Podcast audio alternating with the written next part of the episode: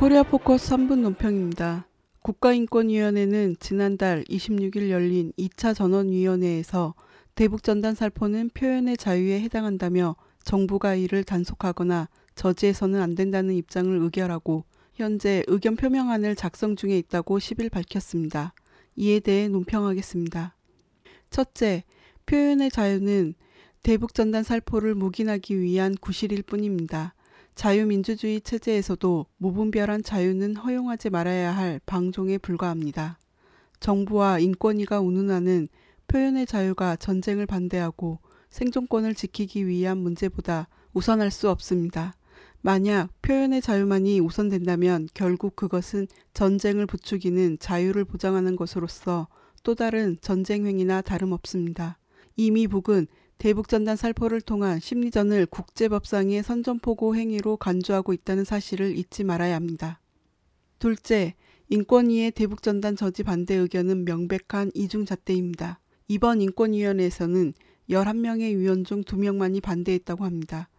반대 의견을 낸 장명숙 위원은 인권위가 세월호 참사 진상규명을 촉구하는 전단 살포 제재에 대해서는 침묵했다가 이 건에 대해서는 의견을 표명하기로 했는데 정치적 입장을 배제하고 오로지 인권의 보편적 가치에 따른 것인지 의심스럽다고 지적했습니다.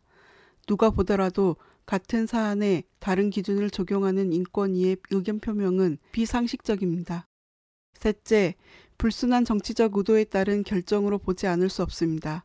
지금까지 표현의 자유와 관련된 인권위의 입장을 보면 굉장히 소극적이었습니다.